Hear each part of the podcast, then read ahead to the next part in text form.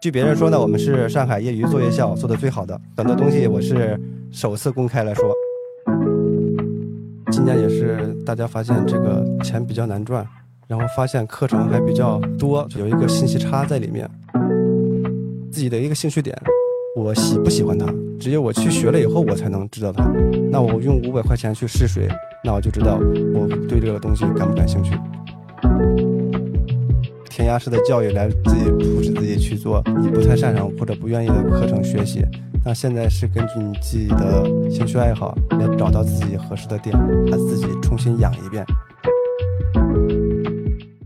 大家好，我是柚子，我是晴朗，我是泰迪，我们是陪伴你的身边人。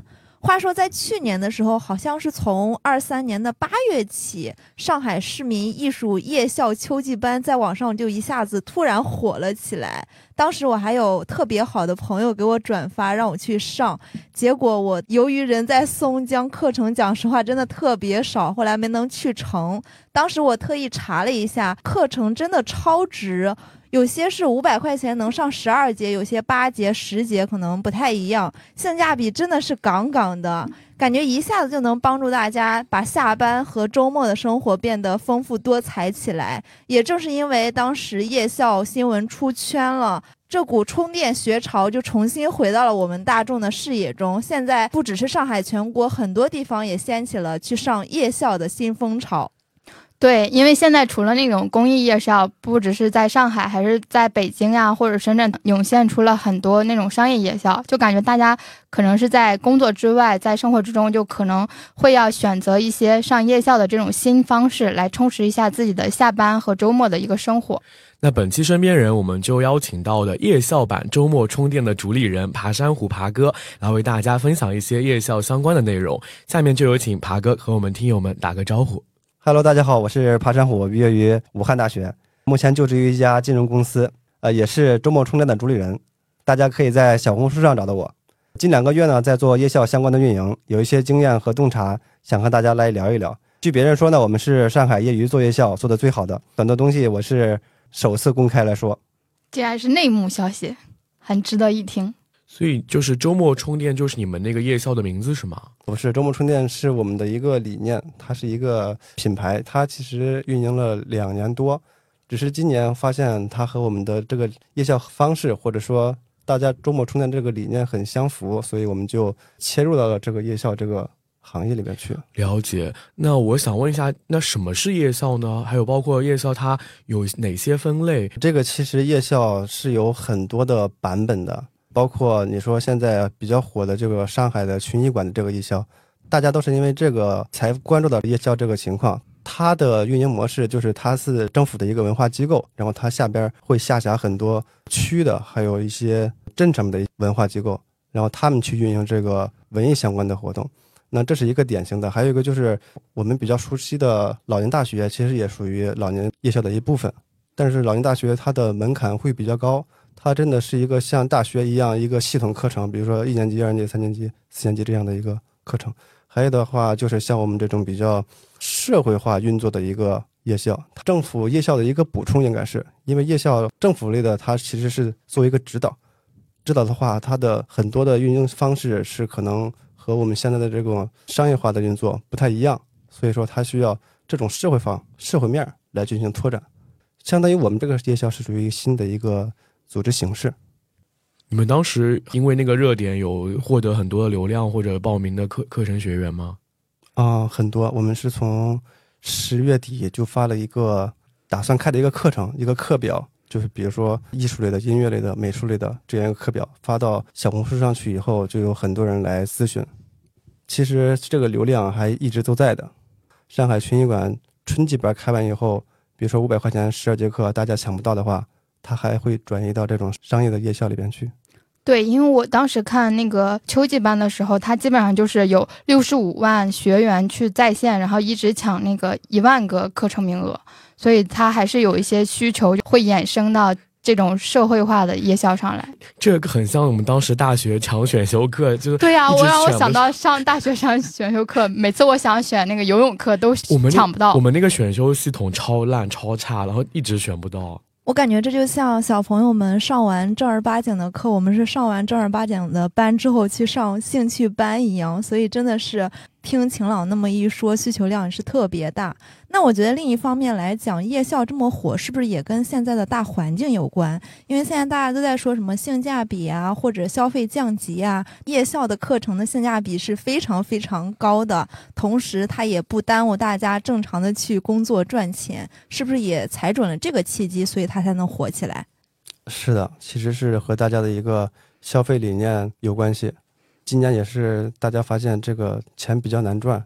然后发现课程还比较多，有一个信息差在里面。其实这个信息差一直都是在的，只不过之前没有人去关注这些东西。我也研究了一下，其实这个夜校好几年前就有了，但是为什么今年这么火？一个原因就是自媒体的平台起来了，就是抖音、小红书或者其他的。从疫情开始到现在，积累了很多用户。在夜校之前的话，他们其实是很少去关注这一块儿，但是这个平台起来了以后，更关注本地生活这一个频道。然后有一个平台报道以后，比如说他这个点赞量破了十万，下一个平台就会跟风去报道，这其实就是一个对，相当于是一个话题性，就是可能在这个平台火，它在其他的平台也会火。对，这是平台方面，还有就是政府类的公众号也会转这个东西，本地没有，但是他觉得这个其实是和我政府自身的一个功能性的东西相符合，他会转。你虽然叫它后知后觉吧，但是它也是一个。大的一个官方媒体去报道，所以大家对这一块关注的会更多，然后也会导致很多小地方的，比如说二级地市的人，他们也有的人去从事这个社会性或者商业性的一个夜校的一个活动。对，因为我感觉就是我看好像这个夜校是一直就在存在的，就上海它的夜校可能是从二零一六年开始开办的，然后但是我就感觉是去年的呼声是特别特别高，然后现在。就是很多地方性的，比如说各种各个大学，或者说各个的一个政府办的机构，其实他们都开始主动去做这一块的东西了，类似于秦语馆的一个角色在。其实这个艺术类的东西，小朋友学起来会比较贵，但是成人的话，其实这块需求是比较小，大家没有关注到。然后很多培训院校，他也觉得成人这个需求不是一个真的需求，所以他们也很少就针对成人去做这个系统的课程。只不过今年的话。是发现大家除了一些刚需的少儿培训，还有老年大学老有老有所乐，其实中间的这个青年群体的一个需求也是被挖掘出来了。现在所说的夜校和之前的有什么区别？之前的夜校应该就是主要是在晚上学吧，现在夜校其实它是一个统称了，就是说你下班以后去可以去学习一些东西，可以去增长一些知识，比如说学一门兴趣班，音乐类的，比如说吉他类的，其实都可以是一个夜校的一个充电方式。那它跟培训机构有什么区别吗？其实我们这些东西是和培训机构一块联合的一个课程。培训机构它主要是很多情况是一对一或者是一对二这种小班的，然后我们这个就是一个团课。可能如果想深入去学习的话，他还要去学习一个报他自己的那个一对一的那些班，其实是才是正规的途径。但是因为这个形式是大家去接触一个行业，自己的一个兴趣点，我喜不喜欢它，只有我去学了以后，我才能知道它。那我用五百块钱去试水，那我就知道我对这个东西感不感兴趣。算是作为一个小白入门的一个课程。那你当时是为什么想要做夜校这块呢？这就是跟我刚才介绍的，就是说它和我们周末充电的理念是完全一样的。我们的理念就是周末不宅家，一起来充电。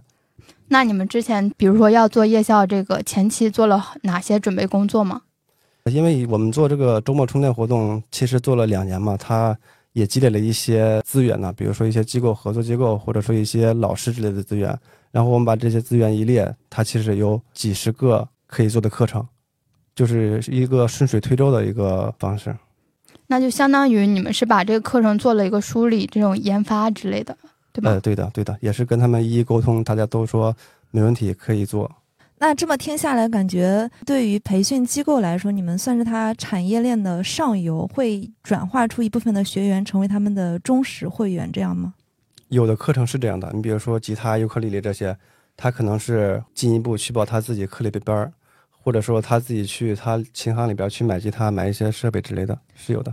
那除掉这些上夜校的人来讲，最大范围的是有哪些人在上夜校呢？刚提到可能是中青年大概的年龄段是吗？对的，刚开始是这些人比较多，呃，尤其是我们的用户是从小红书群体拉过来的嘛，本身他的一个年龄层都在在二十到三十岁之间。后来的话，就是大家发现这个给小朋友报的这个需求，他就问小朋友有没有这种夜校班，大家一块儿去上。小朋友的课确实是比较贵的，他可能觉得这种也有也是有很大性价比的一个课程。还有就是一些稍微年龄稍微大一些的，就是他有自己宝宝，宝宝上小学了以后，他可能家里边呃闲着的时间比较多，他也想出来一起学个课程，充充电之类的。竟然还有小孩上了夜校，这个我倒是没有想到。小朋友是跟成年人一起上吗？啊、不是，肯定是分开啊不。是，嗯我们还没有做这一块，还没有做。那你们现在整体的这个夜校的运作模式是什么样的呢？主要分三大块吧。第一个就是在自媒体上，或者说在各个平台上吧，发布一些我们的那个课程介绍。第二块就是社群运营，就是我们有课程以后需要让大家去报名，然后报名量其实还挺大的，我们有三个人一块儿去负责这个报名活动。第三个就是它的一个课程拓展，不可能只有这么多课程，你还要去拓展很多其他的课程。我们梳理下来，大概市中心的话，就是中环以内占了百分之八十，其他的比如说松江啊、奉贤还有宝山类的，其实涉及的很少，也是我们后续想拓展的一个重点。私域到那个实际付费转化的那个比例是多少？这个还没有具体统计过，反正我们的课程能成团的话，就比如说他是成团，我们是要考虑他的一个时间地点，就是他一块儿去报这个课，肯定是离着这个地点比较近的，他才会去报。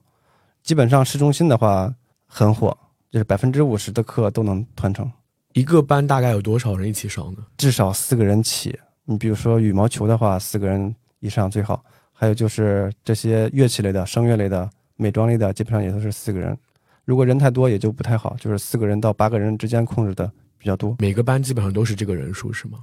差不多是这样的。除了一些文化类的，比如说那些沪语类的，可能它没有什么太大的上限，比如说十人左右、十二人左右，其实都可以的。那你们现在主要是比如说跟那个机构去做合作吗？还是说你们自己也有也会后面会组织自己的一些师资力量，然后去做自己的一些课程的这种研发？嗯，说的很对，就是就是我们的两个方式。就刚开始我们会和机构合作，然后机构的话也会和他比较好的朋友，比如说另外的相对应的一个机构来推我们，让我们一块儿去报那个机构的课程。后来的话也有老师会介绍，就是说我是做做什么的什么的，然后比如说美术啊、书法类的，他可以来我这当老师，也会在群里边去发一些调查问卷，比如说我们需要什么样的老师，大家可以在上面报名。然后，因为我们有一些场地是可以很有性价比的去提供这些课程的运营。哦，那就是你们会在你的用户群里去挖掘一些比较有那种专业特长的人来招募当老师，是吗？呃，是的，你比如说一些法语的，或者说书画的，其实他们都有很多的技能。听着蛮好的，还能从用户里面挖到兼职的老师，形成一个正循环。那我想问一下，除了这些运营细节上面，你们在未来，比如说地域规划上啊，或者它的发展方向上有什么规划吗？比如说你们现在是 base 上海，有没有做其他城市的？有没有这方面的打算？本来是有的，但是发现每个城市现在都已经有这种商业下的商业的夜校了，我们也就不再去拓展其他城市了。那你们后面夜校方面还会有哪些，比如说那种规划的方向吗之类的？就是更多地区的更多区域嘛，比如说除了那些市中心的，往其他方面的去拓展一些，还有就是更多的课程延伸，很多课程我们也是还没有涉及到，比如说大家呼声也比较高的那些手语课程，还有一些手工类的课程，其实还有待去拓展。对我看，因为我之前感觉就是有一些手工离普通人会比较远，就是会有门槛，但是现在感觉夜校的这种形式会把这个门槛给降低一下，比如说那个皮具制作啊什么的。你还记得我们之前带听友玩那个圣诞节的那个编织活动？嗯当时我不是还问他，我说你们有没有开一些小班课程，有没有什么报名夜校的那种课吗？对对，那个老师当时有说，然后想到了之前去年的时候，不是景德镇也比较火嘛，然后大家都说什么景德镇飘，好多人都也是去景德镇里面去学习一些手工这种艺术品的制作之类的。因为我们那期不是女性主义的嘉宾，她不就是当时去景德镇吗？是学什么来着？就是神父加那个泥塑，对，嗯，说到神父，其实你们也要开展这个啊，你课们要开程是吗？省副课程啊？绳缚还有它其实不叫绳缚，叫打绳子的一个方向上的内容，比如说怎么怎么结绳啊，或者说打各种打各种结呀之类的。嗯，还有就是减脂类的，我们也是在做。减脂类的你们也在做吗？是那个健身的减脂吗？窗花还是窗花减减脂啊窗花的减脂？我就在想说，我说减减脂确实健身有的，健身有的。有一些课程其实你们可以跟政府合作，让他们来牵头来去支持你们。哎，有的呀，就比如说我们现在那个宝山松南，它的一个党群文化中心，就是邀请我们在做一个沪语版的一个教学。啊，那最近《繁花》比较火，所以你们这个沪语应该需求量也挺高的吧？所以要呼吁一下大家，如果有宝山附近的，可以来报名。是，我觉得是可以学习一下，就是感觉沪语就学起来就比较有腔调。我上次也在那个听友群说，然后有个人说几十年之后就不是什么主流的用语了，但是我说我说我就觉得当下学这些沪语就比较有氛围，所以我就想去学习一下。哎，我我是因为前两天去参加粤语角，因为我很喜欢粤语嘛，然后我才知道原来香港现在也在推广普通话。对啊，香港一直在推广普通话然。后就是，但是上海，我感觉我自己感觉，作为本地人，现在慢慢大家又意识到想要去说多说沪语了。就比如说我们看《繁花》的时候，就会去看沪语版，聊天也会慢慢的还用还是用沪语在聊的。对，因为之前我们公司也会做一些那种小语种的研发嘛，就是要保证这个小语种能够就传承下去，所以大家可能会有这种氛围在吧？了解，哎，嗯爬哥呢？刚刚讲到有那么多什么手工的啊，还有什么羽毛球啊、剪纸这一块的，对吧？那就是有主流的，就是报名比较多的课程是哪些？然后这些课程它的费用都是一样的吗？比如说类似五百块十二节课这样子。那有没有一些课程，就是其实你目前还没有，但是呼声比较大，你未来会开的？艺术类的，比如说吉他、尤克里里，还有架子鼓。架子鼓是最火的，架子鼓，架子鼓这么火吗？我真的没想到。初中生很愿意学架子鼓。对，在我们这课程，它不是十二节课，十节课其实太多了，很多人根本就坚持不下来。然后，甚至我们为了让大家坚持下来，也会有一个全勤奖，一个小红包给送给大家。嗯，那你们基本上那个课程结束可能就是在比如说四节到十二节之间吗？八节多，如果四节以下的话，大家会考虑性价比不是很高。哦其，实八节的话，大家更愿意接受，八节多少钱啊？也是五百的。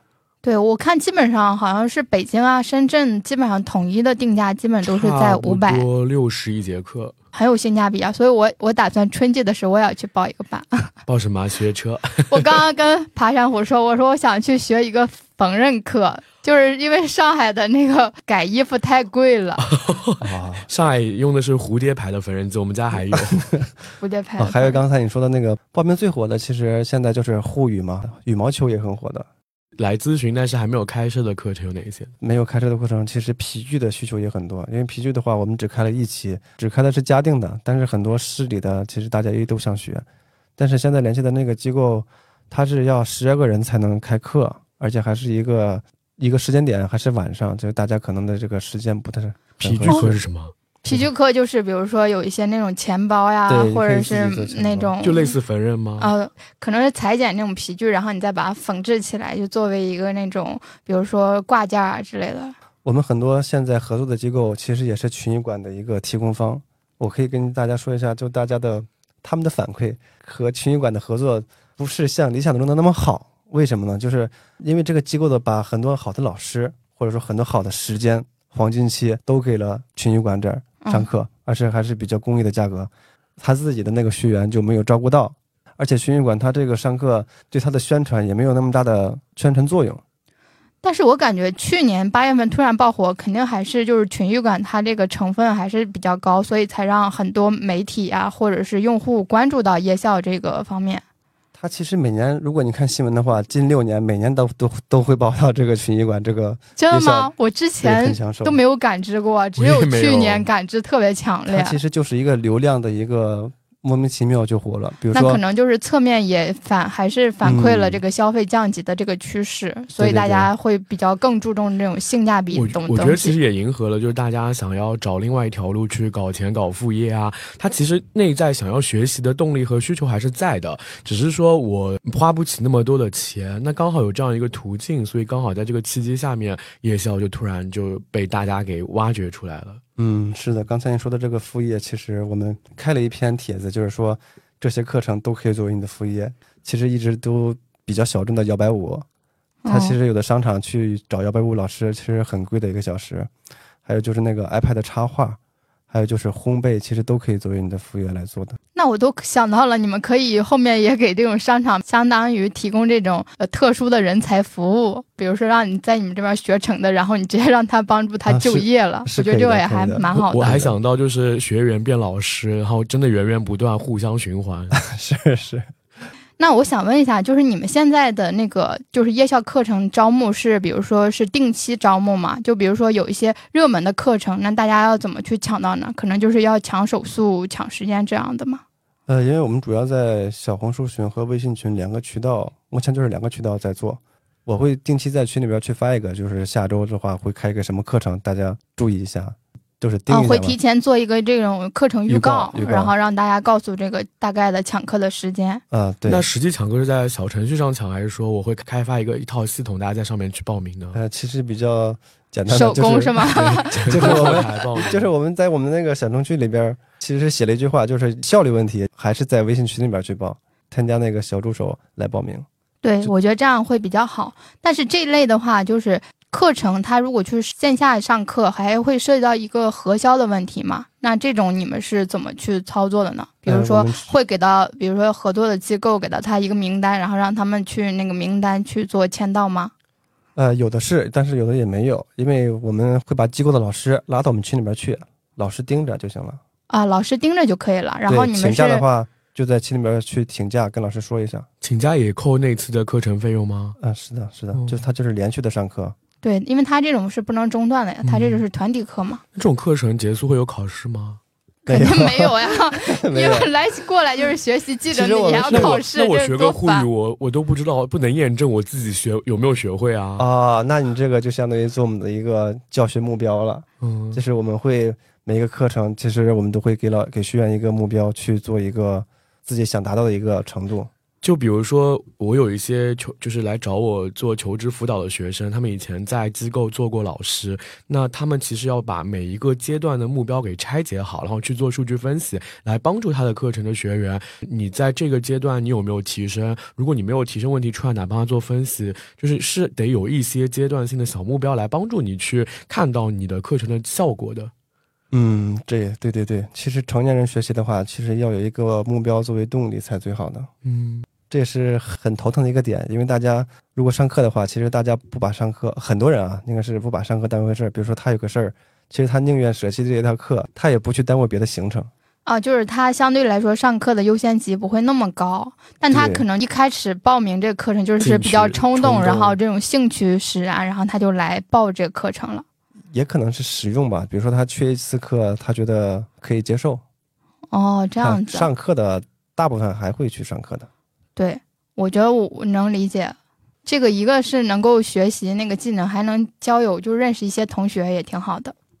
你们都聊这么深入了，我有一个特别迫切的问题：怎么才能知道自己生活的地方靠谱的夜校在哪里啊？如果你找夜校的话，其实有很多途径，比如说你有时间去做那种比较系统的课程。其实上海有一个更好的方式，上海它有专门的补助的那些，对，当时我看到有那个学咖啡师还是什么，就是他会有给你补助嘛，对，就可以有个减免，然后有一段时间技能培训，应该叫。对技能培训类，我当时有研究过，我想学那个中级经济师来着，但是我没有找到那个报名的地方。就是我看到我是可以去，比如说申请，就是参考这个，然后如果是获得这个证书，然后他会给你这个相应的一些补贴。之前是哪年来着？我记得深圳有段时间也特别火，就是那个鲁俄。大家就都去疯狂抢这个鲁俄的课程，也是因为如果你通过拿到这个证书，他会给你一些政府性的一些补贴。对，而且还有一些中级的、高级的，有可能还会凭证书去扣税，哦，等于凭证是你你没花多少钱就学里面继续教育的提升，对我上次好像研究的时候有看到过，但这个的话，具体要在哪些方面去搜索呢？比如说在小红书上搜索一些关键词吗？随身办，随身办上就以办可以看，是吗？啊。不是夜校，就是什么技能补贴之类的，你可以搜这些关键字。它其实我觉得我也可以把它当成夜校，其实对，就如果你觉得想自己学一份技能的话，这其实就是夜校夜校的一个方式。还有就是群艺馆，它那个报名入口里边现在还开着，它可以看到你附近的，比如说你搜黄埔，其实它有很多地方的课程都可以开。比较抢手的课，其实都在比较偏的一些区。比较抢手课都在偏的一些区吗？对，比如说在嘉定这类的比如？说我刚才提到的那个松南群众服务中心，它的皮具课和木工课都在那里很抢手。啊，那这样方感觉就是郊区相对来说反而选的课程会更有优势一些，是吗？嗯，是的，真的会有市区的人去那边上课吗？我哪知道？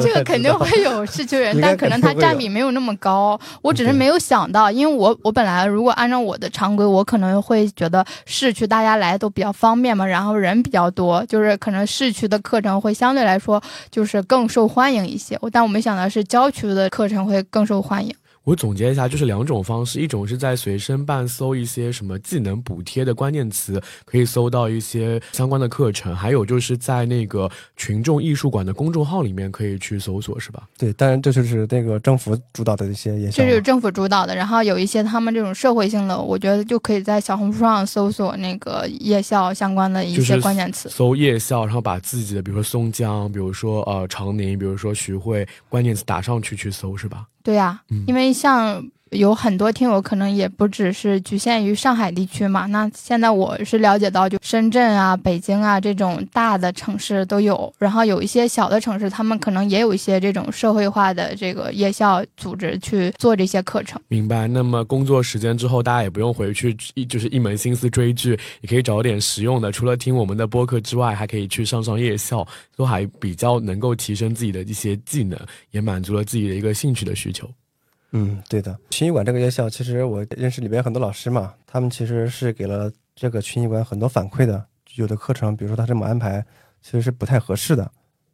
嗯就有一些排班的这种建议是吗？对的，是的。呃，还有就是他比如说十二次课，不可能每个人都到，它好像有一个签到机制。但是签到机制的话，每个老师他的要求也不太一样，这就跟我们那个大学上课一样，大家都带签了。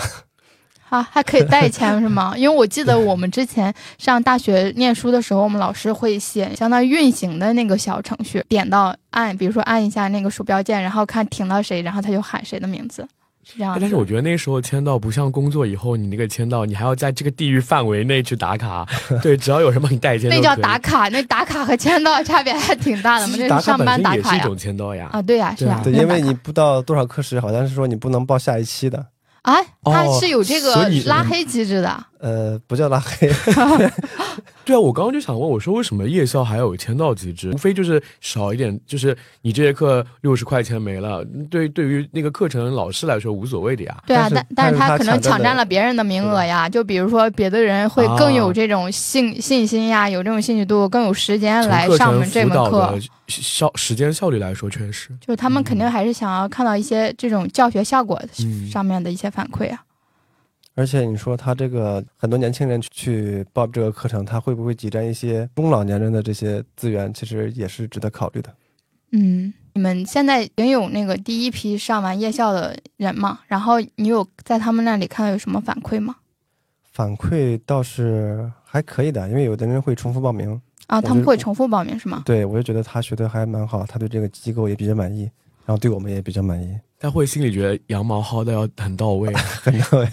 是，他们反正就是不只是技能上的提升，他们可能也拓展了自己的一个交友面。因为我感觉在大城市打拼的一些人，很多人是不想要跟同事去交友的嘛，但可能有的自己的一些同学啊，也没有跟自己在同一个城市，可以通过这种线下的方式去认识一些朋友，这样子。嗯，对的。还有就是，有的人他是报了好几门课程，这个人精力太旺盛了，然后我可以会给他稍微的一些减免费用，啊、你们一般一周会开多少课？每天都有。基本上维持在周四周五周六周天比较多，大家可能周一周二周三都比较忙的。对嗯，经历过这么多的学员以及这种课程之外，你现在觉得夜校最大的价值是什么样的？用一个新闻里边的报道其实是最好的，就是他把自己重新养一遍。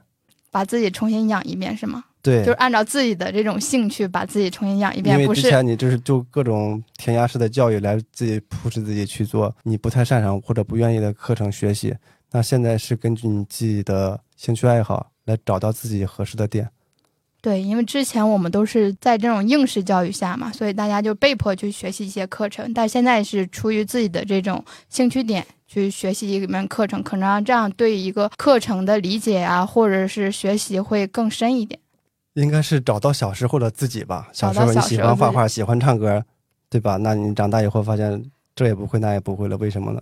对你，你说的这个真的，我小时候在我们小学，就是我的绘画都是能够获奖的。初中就太忙了，然后全都就是嗯把这个抛下了，相当于是。伤仲永啊，这可是。报个夜校成为画家，突然大局观，突然又把自己养一遍，突然把这个学兴趣班的主动权交到自己手上，聊得感动又心酸了起来自。己养一遍，格局拉的好大呀！没错，大局观了。那我最后还想问一个问题，就是你们既然收费这么低的话，你们的盈利空间是不是特别小？对，这是属于我们行业揭秘的一部分。呃，这个其实分两步吧，就比如说，他这个机构其实他有自己的老师，对吧？他这个老师上课也在那里，不上课也是那的，也在那里，他自己给老师付工资。那他其实愿意做一些课程的一些引入，他其实是不花钱的。还有就是另一个就是，他虽然设置成五百，那我们可以把价格稍微往上提一些，五百五、六百这样的形式，大家也能接受，对吧？肯定不会让机构来吃亏。如果机构吃亏的话，就等于是劣币驱逐良币了，他的服务肯定也跟不上的。但像你这样，就是你还要你还要跟机构合作，其实真正到你手的那部分钱，其实也不多吧？我们不靠这个盈利的，啊我们还把自己定位成一个公益的一个组织，嗯，对，不以这个盈利，只是说这个课程设置、排期、拉人、报课、沟通，这个确实很浪费时间。我们觉得这些钱是我们可以拿的一部分的钱，人工服务费。对服务费这些部分。